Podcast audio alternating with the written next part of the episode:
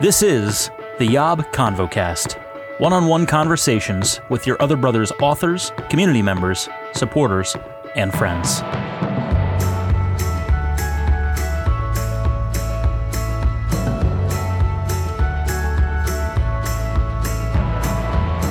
What's up, friends, and welcome back to the Yob ConvoCast conversations with people within your other brothers who make this community tick, who make this thing go round and round and round. My name's Tom. I am the co founder, editor of Yob, and it's always exciting when we have a new person to introduce to the world. I love introducing people to the world, it's so fun. Um, this person reached out to me recently with a topic in mind, and it's a topic that has been mentioned at least once or twice in our community. So I'm excited to explore with him today.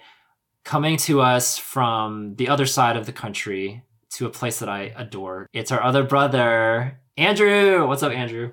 Hey Tom, I'm so glad that I'm here finally. You made it exciting. to the Yob virtual studio. One day maybe you'll be in the physical studio, but you're in the virtual Zoom studio for today, which is just as good this is good for good enough for me. You know, I've made it. I've made it in the Yob world, so I'm I'm good. Absolutely. You've been in the Yob world for a good chunk of time now. And so I'm excited that you're here with us today. I'm excited to talk with you, brother. Yeah, yeah. It's been four years. Um, I was a pandemic baby. So awesome. Pandemic baby. We have a lot of those in our community. What was it like back then when you found Yob? Like, tell us a quick little origin story. Uh, it was like the wild, wild west, you know. There's chaos in the streets there was toilet paper was was running out and everyone was just losing it and i'm like That's you know right. what you know what i need some gay brothers and so i found yob That's right yeah i mean you weren't the only one we we got a good following we had some virtual events that year and then were you there for the the i think you were right the first retreat we had after yeah. after covid yeah yeah I mean, it wasn't after COVID, but after the worst of COVID. Yeah. yeah. yeah. That was a fun time. There was a lot of COVID babies. You were, you were in good numbers there at yes. that retreat. that first retreat will always have a special place in my heart. It will in mine too, honestly. Yeah. It was a it was a fun it was a fun event. Tell us anything else about yourself that the listening audience should know. Oh gosh. Okay. Uh, well, I'll try and keep this brief then. um, yes. Yeah, so, so I live in San Diego. Um, I'm originally from Ohio. I've been in San Diego for about a year. So shout out to the SoCal boys and the Midwest Yobbers. Um, I'm an Enneagram two, uh, and I like to think of myself as a stereotypical gay. Um, so I like fashion, art, design, you know, all that stuff. So you you would contrast with Matt. Matt's a plain old gay, but you're a stereotypical. Yes, yes, a stereotypical. Very different gay. from that. Mm-hmm. Yes, um, and I'm also asexual. So I specifically identify as homo romantic asexual, which means I'm romantically attracted to men specifically. Yeah. So which is going to enter our conversation today because um, I have similar a similar inclination, a similar identification. So we're going to discuss that in our conversation today. So you mentioned being in San Diego and being with the Cali boys. I visited you guys last year. This was a trip I had been wanting to make for years and years and years and years. Um, and it finally worked out on the way to Alaska. I stopped over with you. I think I talked about this on the podcast with Daniel or Keegan. I don't know. They all they all run together. It makes me happy though that we're slowly getting all of you guys on the podcast. So spread the word to your to your Cali boyfriends to to, to come on this podcast and talk to me. Um, but no, I visited y'all and I had such a fun time. Like my one of my favorite things was was going on this famed beach hike with you guys because I've seen the pictures and I've heard the stories that you got you guys whenever people visit you take them on this insane beach hike Ugh. somewhere in San Diego like on the coast and and you like go down little tunnels and ravines and to get to the to get to the bottom to you start out the top on this cliff and then you go on the bottom on the beach um and then you go past, is it Alicia Keys' house? Whose house yes. is it? Alicia Keys, yeah. I was gonna say I'm gonna pick the wrong female pop star. I don't know who it is. Um, but yeah, and then we go past her house, and then she, and then we're going down there, and so that was that was a big fun part of my trip that I felt like okay, I finally can check that off my yob bucket list that I that I got to to go on this hike with you guys. But then another of my favorite things, which was so random, was you, me, and another yobber we went to this like little speakeasy at like late yes. at night.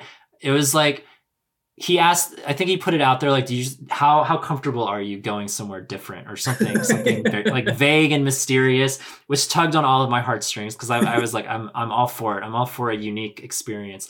And so like we dress up. You let me use one of your shirts because i only had limited clothing Yes. with me and so you let me use one of your fashionable shirts which i appreciated. And then we went like down this dark alley and past some dumpsters and there's like a side door on this like nondescript building and there's no sign out front and he like knocks on the door a certain number of times. And like what is this place? Where are you taking me? I was, I was getting a little fright not frightened but I was I was getting very curious like I need to know what's happening soon because this is very out of the ordinary. I don't usually knock on strange doors late at night. Um but no we went in. It was just this it was a very cozy little bar set up and um and we just had a, some good times there just enjoying conversation enjoying a couple drinks and that was that was a fun memorable experience that i got to spend with you too so i appreciated that what was your recollection of that night I assume you'd been there before Yeah, that's one of my favorite speakeasies in San Diego. So I'm so glad that we were able to go. Um, I'm really mad that I didn't get a picture of you in my shirt because I mentioned it to people and they're like, "Oh yeah, sure, uh huh, uh huh, yeah, whatever." Picture it, it didn't happen. I'm like, "Well, okay, whatever." did we not did we not get a picture that night we didn't No, which is dang such a such a a. missed opportunity It is. It really is. but honestly would you rather have a picture or would you rather have it immortalized forever on a podcast like i think Ooh. that's That's a good. That's a good point. That's a good point. I mean, I'm confirming that you did indeed lend me your shirt and I used it and it was great. I mean, appreciated the gesture. I appreciate that. Thank you. However, I will say this: there's you can't listen to a podcast. I mean, technically you can, but you know, you having a picture, you can look at that picture like 10 years from now. It's like midnight. You're just in you're in your Mm. fields, you're looking through old pictures, like, oh, I remember when that happened. And you know, you just shed a tear and it's just a beautiful moment. So And shout out shout out to this other yobber if he's listening because he actually at this past retreat gave me one of his shirts because I liked it so much. It had all these birds on it, which of course were sparrows, um, whether they're actually biologically sparrows or not, but we called them sparrows. And so he gave me his little sparrow shirt at the at the retreat, and I still have it and I still wear it. So we're bonded by shirts. Yes. The brotherhood of the traveling shirts in this community, in this at least amongst the three of us. So Yes. And, and he loves bringing up that story too. So mm, nice. you made an Yeah. impression. Well, next time, next time I visit Andrew and you let me dress up in your clothes again, um, we can take a picture to prove it. Make it last. All right. I would enjoy going back to that speakeasy. That was fun. That was a nice, cozy. Like I'm not a big, like loud, raucous bar environment person, so that was just so quiet and intimate. And yeah, that was perfect. So I, I really enjoyed enjoyed that trip. It was good times. It was. Yeah, a trip that I wanted to make for a while. And so now here we are on a podcast. And Andrew, we're talking about the esteemed Netflix show Heartstopper today. Oh, yes. A show that's near and dear to my and heart. not just not just you, so many in our community. You know, I remember when this show first came out, or when the second season came out, at least. You know, there was a flurry of discussion about it on Discord. Um, like I heard about it, I saw people posting about it. I didn't really read too much into it because I didn't want to be spoiled. I figured I would watch it eventually, so I just kind of skipped all the conversation about the show. Um, and then it came up last summer during our sexuality convocast series. Our dear brother Keegan, shout out to another SoCal boy he brought up this show in his episode and he talked about being bisexual and how there was a scene in the show where one of the characters is watching Pirates of the Caribbean. Caribbean? Pirates of the Caribbean. Caribbean. I guess you pronounce it that way. Whatever. so he's watching that movie and then wrestling with that attraction for both the male lead and the female lead and like what what do I do with attraction that's going in multiple directions right now. Um and it was like the running joke then of the rest of the sexuality convocast series because it kept coming up multiple times. I think at least three or four more times that Pirates of the Caribbean Caribbean scene would come up and we would discuss it and laugh about it and some people would resonate with it. And um and so I was watching this show. I finally watched it in preparation for this podcast that I'm doing with you. And that I completely forgot that that scene was in the first season. And and I just was taken back to last summer's series and Keegan's episode and all those conversations. It's it suddenly made sense to me. I suddenly remembered, oh yeah, that scene that was mentioned. And now I'm watching it and living it out and partaking in this series that so many in our community have enjoyed. So Um, so it feels it feels um, fulfilling now to be on the other side of it, and I know what happened, and I know what's gone on in these two seasons, and we're going to discuss that yeah. today.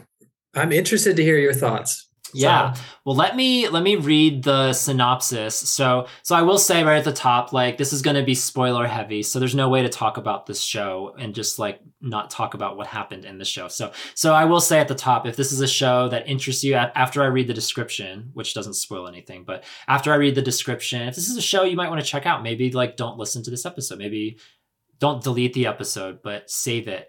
Watch the show first and then come back and listen to what we're about to say about it. How, how does that sound? Yeah, exactly. It's it's a reward for finishing the show. You know, you get to listen yeah, to podcasts. so yeah, in the next 30 seconds, I'll read the description, then you can pause it, and then you can watch the show, and then you can come back and listen to the rest of the show. All right, so Heartstopper is the story of two British teens, Nick Nelson and Charlie Spring, at an all boys grammar school.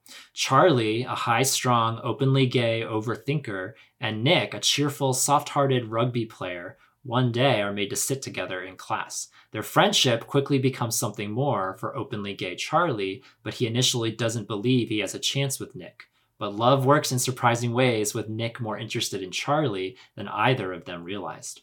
Heartstopper is about love, friendship, and loyalty. It encompasses all the small stories of Nick and Charlie's lives that together make something larger. And I would add a PS onto that, thinking that when I first started the show, that it was only going to be about these two boys. It's actually like as the show continues, it keeps zooming out and zooming out, and it focuses on all of their friends. Like, I don't know, Andrew, is this the gayest show you've ever seen? There are so many gay people. or LGBT people. Yes. It's like every character. There's only one straight person in this whole show. I think. I think there's only one straight person. Right. Even the ally turns out to be gay at the end. So you know. I'm just like I'm just like okay. So there's Charlie and Nick, and then there's a trans girl named Elle and Tao. And then there's Darcy and Tara who are in a lesbian relationship. And then there's Isaac, who we're going to reserve for the end of our conversation. And our listeners will learn why when we get there. And there's um, the two teachers. Don't forget about the two teachers. you know, let's just go right there. When I saw the two teachers having these little moments together, I was like, oh my gosh, please. I cannot deal with the teachers also being gay. I need, I need like some, because it was weird. I was like thinking, like, what if those were my teachers? Like, I don't want to think about my teachers in a sexual way. Like, I was like, the last thing I want to think about while I'm watching this show are two of my teachers who are on a field trip as chaperones and they have their own hotel room and God knows what's happening behind those closed doors on the field trip. Like, that's what my, where my mind was going. So, yes, even the two teachers in the show, they're gay as well. So, um, lots of LGBT to go around, both amongst the youths and the adults in the room as well. Um, I don't know. It read I so I was an English major in school, and this read like a Shakespearean play almost because in Shakespeare, all of the characters like by if it's a comedy, all of the shake all of the males and females have a partner that they match up with, and that's kind of how this show goes. It's like there's a male and there's or if there's a male, there's a female, or there's two females or two males or whatever the combination is. There's a romantic partner for pretty much everybody in this show as it continues, um, and so it's very Shakespearean in that. Um, in that just like structural setup, which which honestly was like predictable and so it got more interesting towards the end when that necessarily isn't the case for for one of the characters and so um so yeah we'll talk about that in a little bit but what are your thoughts just on these romantic pairings? I wanted to to to analyze them with you either the charlie nick combination or the Elle Tao or darcy tara or if there's any other things. I took a lot of notes so i've got a lot of things to draw from to to but i wanted to hand it over to you first. Yeah well i also have a lot of notes so we could be here a while.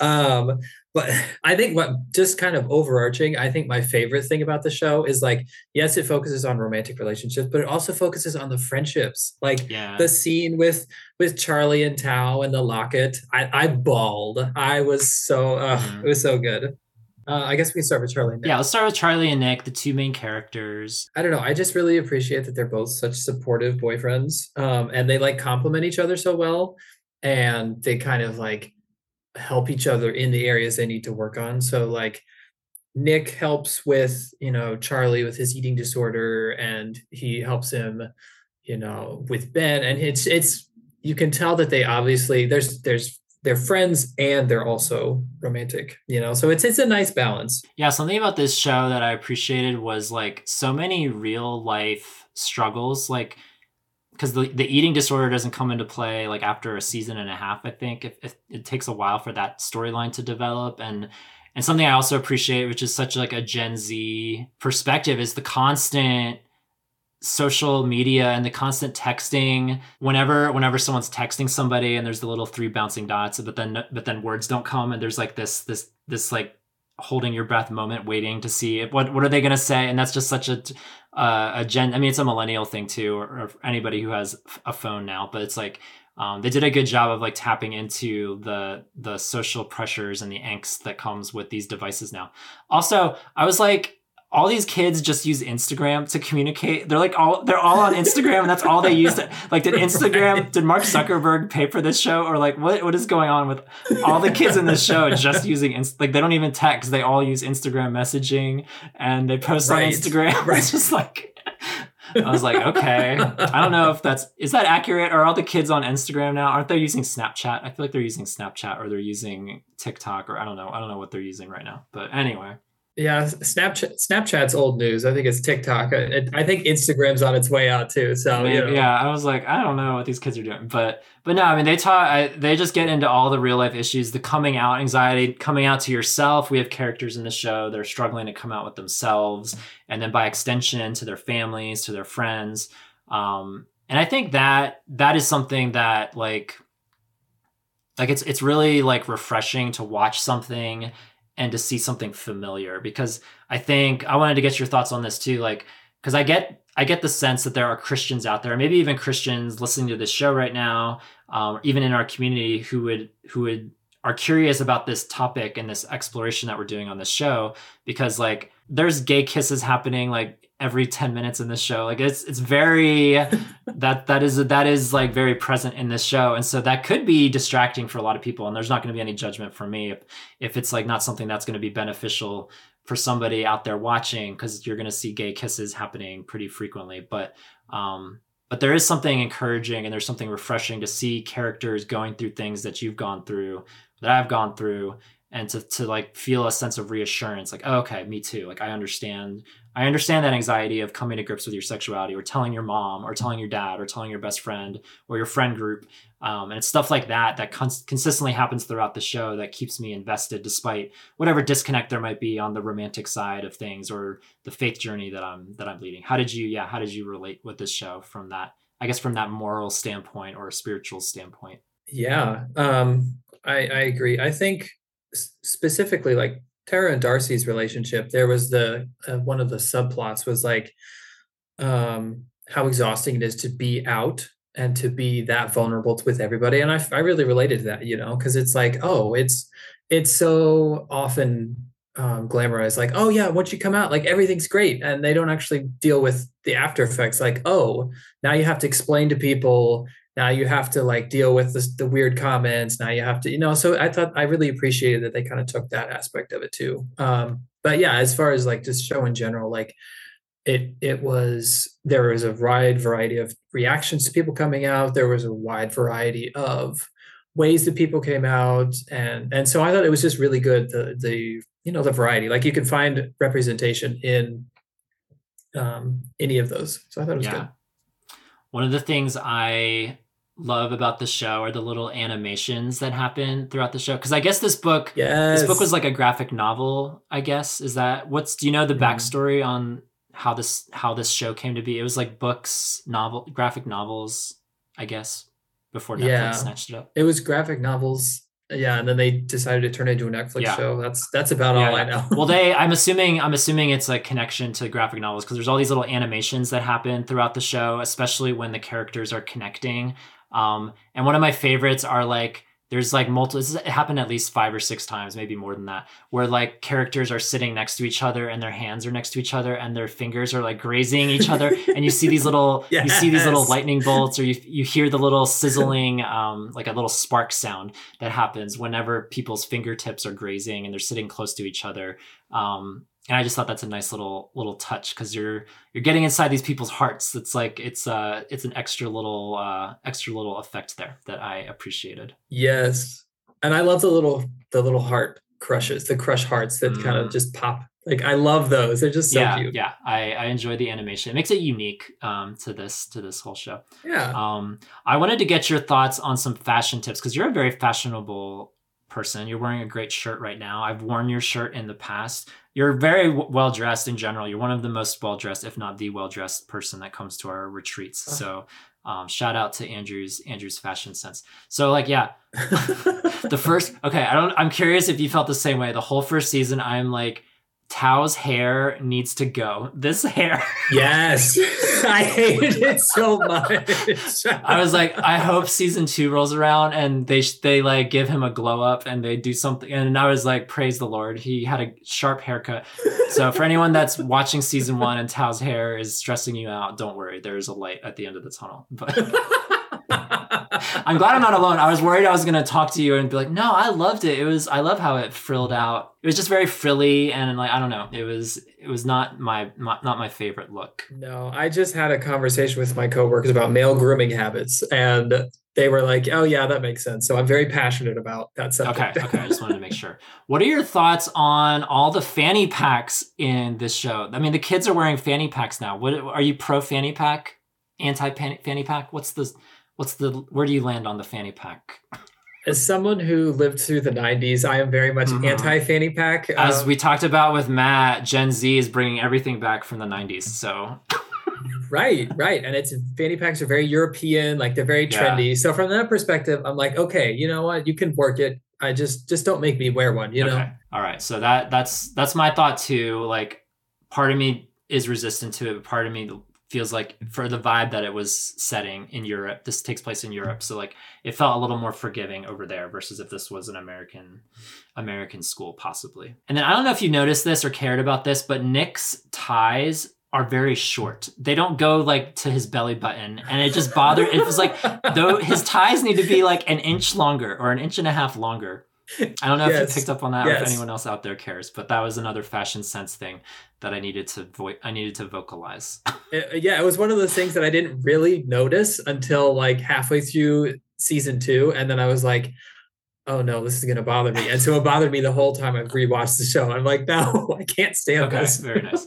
Um, there's also a character I wanted to bring up named Ben, and so at the start of the show, Ben is romantically, physically involved with Charlie. I don't know if they would have used the language of boyfriends. They're kind of like this secret, secret hookup thing that was happening. And Ben, throughout the show, is someone who's closeted and he's trying to figure out his sexuality.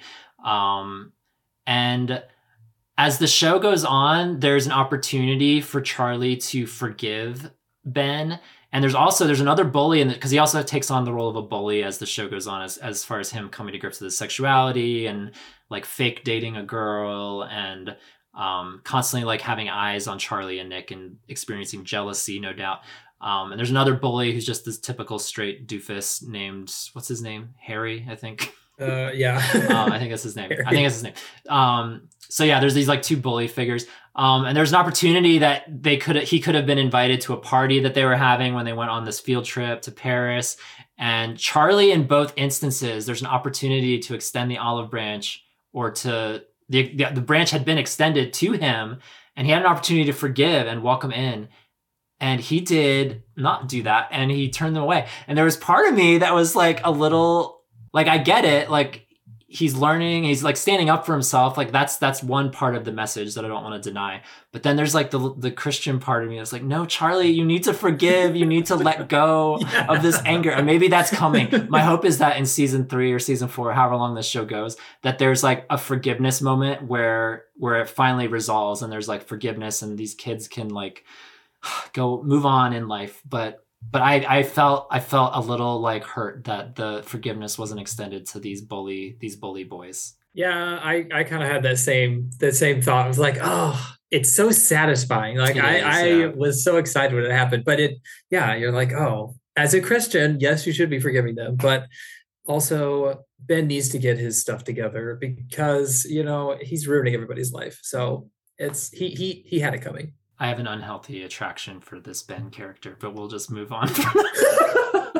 I find him endearing. I want him to figure out. I want him to figure himself out and be a, a a shining beacon of a human being. But he's just not there yet. He's in process, but there's there's grace for the journey, right? Hopefully.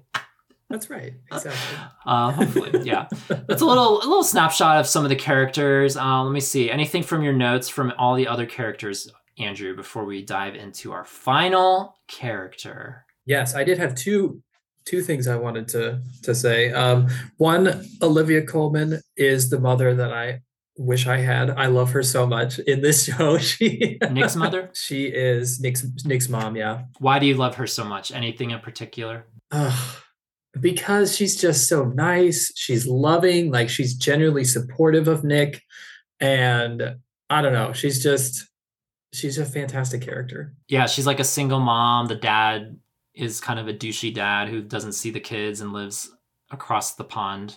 Across the pond, across the channel, I guess over there is what it would be from from England to Paris.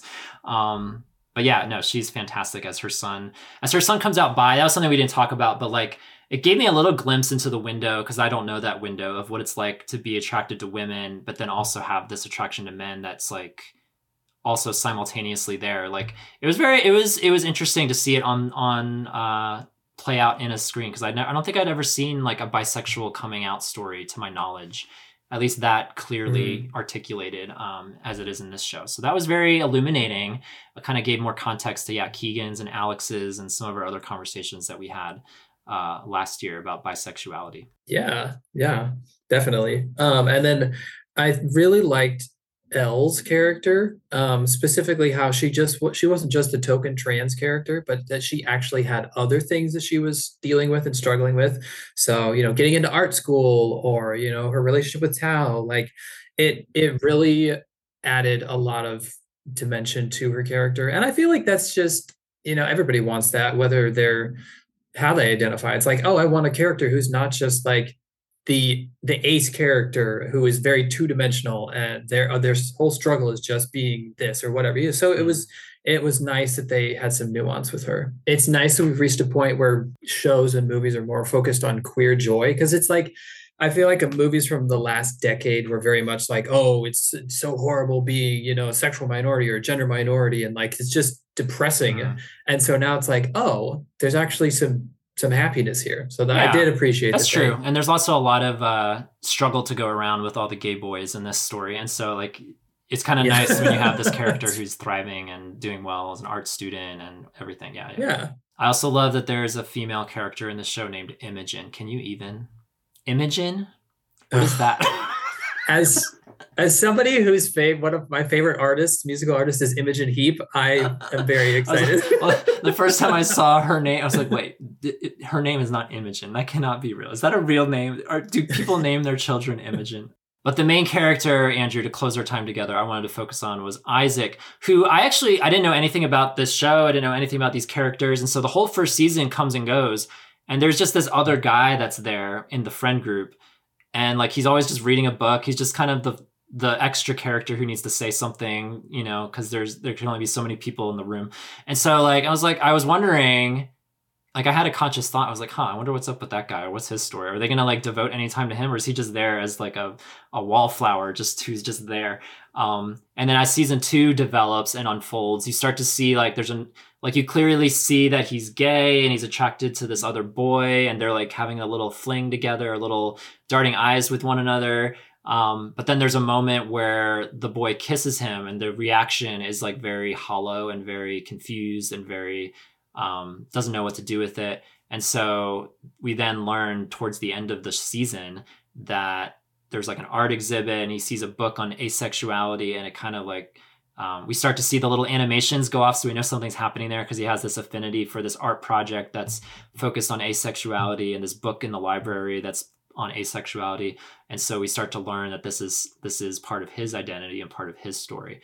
Um, and you mentioned at the top that you identify as asexual and i am somewhere on that spectrum as well. And so i'm curious yeah your your response to this character and this this concept of asexuality in this sexually romantically supercharged show that is heartstopper. Well, I'm just gonna say I have very mixed feelings about Isaac. Um, so I I do love how he's very anti-drama. He's just like this. There's several points in the season. He's just like, no, we're not dealing with this, and he that he just shuts it down. Um, and it's, I mean, I love ace representation. That's always cool to see. Mm-hmm. Um, but it just feels like he, I don't know. Um, so uh, there, I had two main issues with him. I think so.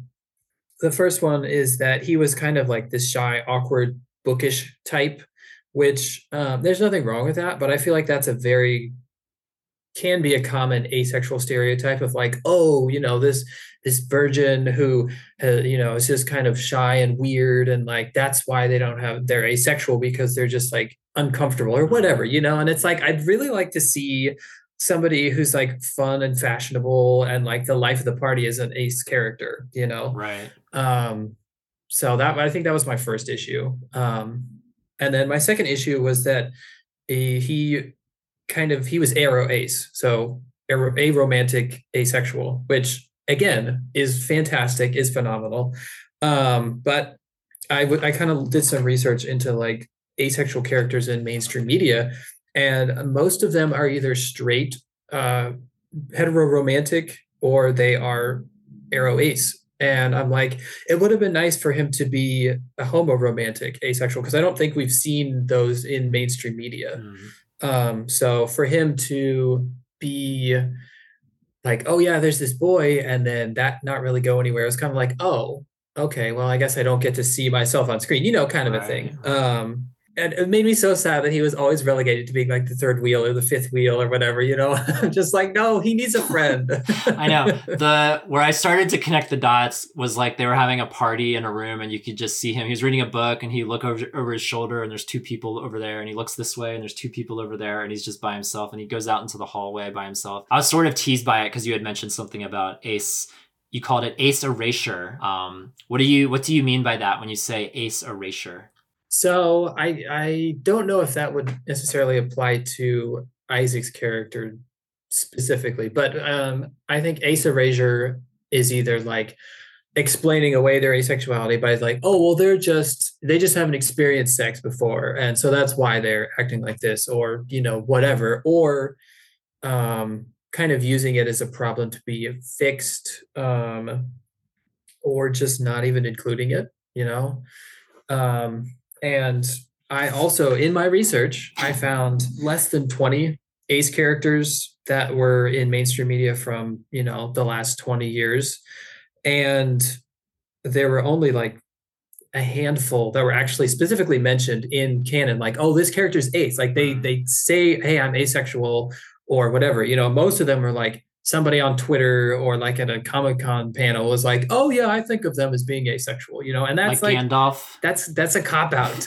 yes, like Gandalf or Dumbledore or you know the wizard, the the gay wizard stereotype. Right, exactly. Or SpongeBob. SpongeBob. You know, it's like okay. right. That's great, but like no, and I I feel you because like I don't know. I'm curious to see. I'm assuming there's going to be more series, more more shows to to develop these characters. So I am curious where they where they go from there because I haven't read the books or anything. I don't know if it's drawing directly from the book matter or if it's separate from from that storyline. But um, but yeah, I mean, there's something a little like you said, like it was it was cool to see a little bit of representation to be a someone on screen that's not as much into the culture around him as far as the hooking up and the constant pairing up with people. Like there was a i cheered for him so much when he like confronted his friends. He was just like why why do i have to like this person yes. back why do i have to have somebody like all of you have somebody? Yes. I'm paraphrasing but so that was that was cool to see. But then but then there's like the flip side of that kind of like you were saying. I was like oh but then like so is he just like attracted to books? Is that is that like his his right, his lane right, is yeah. like he just has like a stack of books and that's just he's always reading. Like cool i love reading too but like is that is that what he has to live for in this life which is just reading um, or being the fifth wheel? Like yeah is there is there something more in store for his character? So i don't know. I hope that i hope that there is. I hope there's more more dimensionality for him because because yeah it was it is interesting to, now that you mention it to like not see more um, representation about asexuality or aromanticism in in these in everything in shows and books in movies and to, to see something of ourselves because we have a good number um, in our community that feel similarly, and so it's it is interesting to bring up in this in this conversation about this show. Right, and I feel like kind of going back to previously what I said to kind of explain it a little bit better.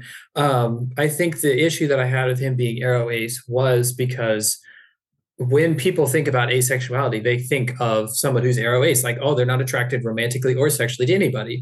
And which is fine, that's part of the A spectrum. But it's the the problem that I run into all the time is people who are like, okay, so you're asexual, then how are you gay? You know? Right. And so there's not a lot of discussion around like romantic attraction or things like that. So that was I think that was kind of my main source of disappointment. Not that he was ace, but that they just kind of went to the default and didn't really they could have taken it so much further. Right. I think you and I are very similar. Um, as far as I I have never been sexually attracted. I've never had sex. I've never wanted to have sex. But I get the little heart I get the little heart flutters and electric electric shock animations whenever um, I'm around certain guys. Like I've experienced that plenty of times. And so I think there absolutely is a romantic component to my sexuality in addition to just being physically or emotionally attracted to men. Um, like I think there definitely is a romantic component there, just not the sexual component. And so um yeah. yeah. so no I'm, I'm glad we're putting language to this because there might be people out there who don't have any context for asexuality and they just assume we're all robots right like we have no feelings or we have no yeah no anything we just we're just kind of like circuits and wires and and don't have a heart but i have a big heart and i know you have a big heart too and like um yeah it would be cool to to see more of that reflected in a show like this because again it feels like they they check all the boxes. There's like someone represented in every category. It feels like of the LGBT plus uh, acronym, and I'd be I'd be curious to see if they do anything more with this with this character, or if they introduce a new character in the future. I don't know. I'm I'm eager to follow where this show goes from here, though, because like I said at the top, it's just a show that taps into a lot of the just anxiety and a lot of the feelings and unique experiences that we don't see played out certainly not in christian mediums but like um but yeah just even in in general in general culture like it's it's always kind of a breath of fresh air to see something familiar that that you resonate with um, and even one of the older one of the teachers who I was worried would be gay and there would be a gay teacher storyline. Um, he said something to the effect of like because one of the teachers came out when he was young and then the other one didn't get to come out until his mid twenties. I think he said in the show um, mm-hmm. and that there was a lot of lost life, like a lot of lost living. And that's, I know that's something that I resonate with because I didn't go to these parties and I didn't have dates and I didn't have um, kind of that, that stereotypical high school experience, at least from a romantic standpoint with people. And so there's, there's part of me that's yeah. like resonating with stuff that I was feeling at the time, but now seeing it on screen, like there's a connection happening and, you know, I feel those little hearts and those little leaves circling around me as I'm watching yeah. watching this show.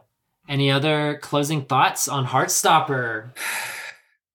Um, completely off topic, but I watching this show made me feel like an adult um, because I there were moments when I'm like, no, you can't do that. Like when they were running in the Louvre, I'm like, stop, don't run in the museum. Be respectful.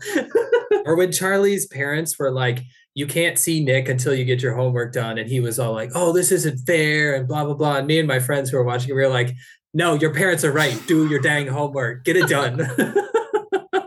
your grades are more important than your romantic relationship. or like sometimes when there's shows like these, when when like yes, the the stars are the kids. Like I don't want to see the parents all the time. Like the kids are the stars of the show. But then there's part of me that's like, you know that your two same sex teenagers are dating, and you're just letting them go up into their bedroom and close the door or spend the night. Like I don't know. I'm just a little like, where right. where's the parenting coming into play here? If they're like 15 years old, sometimes I wonder where the parents are when all these all these things are happening. They're they're not like regular parents. They're they're cool parents. They're cool parents. She's a cool mom.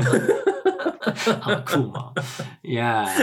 But yeah, no, I don't know. I also, despite what I said earlier about there's like tons of kissing in the show, it's also very like like there's nothing that that feels to use Christianese that doesn't feel like a stumbling block. Like there's not like nudity or there's not like sexual scenes even. Like there's there's a moment where Charlie and Nick are together and there's like this moment, are they gonna go further? But then there's this line that's been drawn and they they don't want to go too fast and so there's like a lot of restraint and a lot of maturity actually in this show too um you know you talk to anybody and you you could get a completely 180 different response like it's too lascivious or it's too much. But then there's other ones who would be like, honestly, yeah, it, it taps into a lot of real life issues that that um I don't know. It's cool to just see it reflected, and so yeah, I will be. I'm a fan. I will be watching whenever season three rolls around, and we can follow up on. Oh, this. absolutely. Yeah. Have a watch party, a YOB watch party. Yeah, and I'll be able to keep up with the Discord discussion this time and know what's going on because I just felt out of the loop whenever the, these se- seasons came out the last couple of years. So, so thanks for going over this with me, Andrew. It was fun. Yeah, this was fun. I have more notes. I could have talked for another hour, but you know. I know, I know. We only have so much time. This maybe the director's cut, extended cut, or we could take a picture of your notes and we can attach it to this at, attach it to this episode. Listeners, though, if you're out there listening and you've watched the show, now that you paused the episode, you watched all. It's only 16 episodes, eight episodes a season, so it's very manageable. It's a very manageable watch. Um, if you've seen the show, if you have thoughts on the characters, that thoughts on the romances, thoughts on the real life issues, thoughts on asexuality, we would love to hear what you have to say. Just go over to yourotherbrothers.com slash podcast, find the ConvoCast episode with Andrew and leave us your thoughts. Leave us your Heartstopper thoughts, which, by the way, I meant to mention at the top is happening during Love Month at YOB. We're talking about Ah. love, all things love related, um, here in this month of February 2024. And so I was like, honestly, what better timing, Andrew, to have a conversation about a show called Heartstopper than during Love Month? It was Right? ordained to be this way. It worked out so well. exactly. Maybe one day I'll visit and we'll do we'll just have a roundtable discussion about a topic. That would be fun. Ooh, that would be so much fun. Take take the microphone down past Alicia Keys' house down to the beach and have a picnic podcast. That'd be fun. That would be so much fun. Just the ocean in the background. Oh, hear the know. waves lapping in the background. That would be cool. It would be cool to bring the listeners in on some level of that journey. That would be cool. Right, an immersive podcast. Let's let's let's table that. Let's uh let's let's potentially pray into that and see see what the future brings. All right, brother. Well, so good to talk to you. Thanks for taking the time. And thanks for helping me Yeah. jump into this show. It was long overdue. I thoroughly enjoyed it. Absolutely. I'm more than happy to peer pressure somebody into watching Heartstoppers. So thanks for having me on the show. Yeah, hopefully we peer pressured someone out there to give it a shot. And uh, like I said, I give us your so. thoughts, y'all. We'd love to hear it. All right, until we cast our next convo. Bye, friends. See you, Andrew. Bye. Something else I took notes on. I was like, why are there like only two adult chaperones for like 116 year olds? What is that about? right. Just gonna let them loose in Paris, you know. That's normal. The ratio is severely off. I'm sorry. I don't think I don't think the numbers are correct there.